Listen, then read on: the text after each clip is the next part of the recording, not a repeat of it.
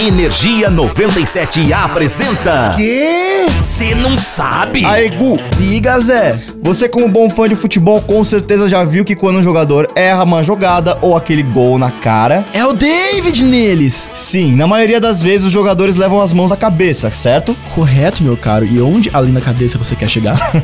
ah, mas você sabe por que exatamente eles fazem isso? Porque eles erraram?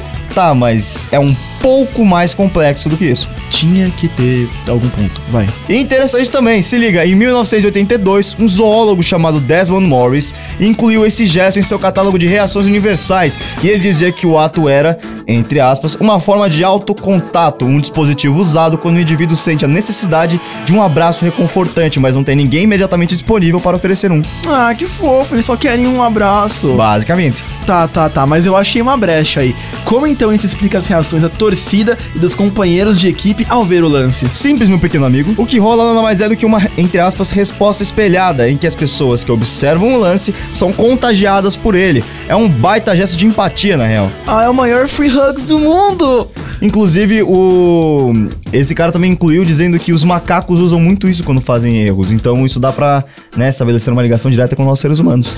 Ah, vamos todo mundo se abraçar! Não.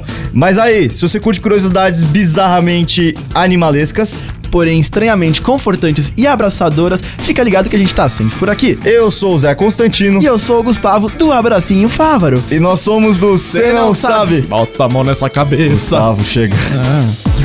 Energia 97 apresentou. Ah, já sei. O quê? Você não sabe?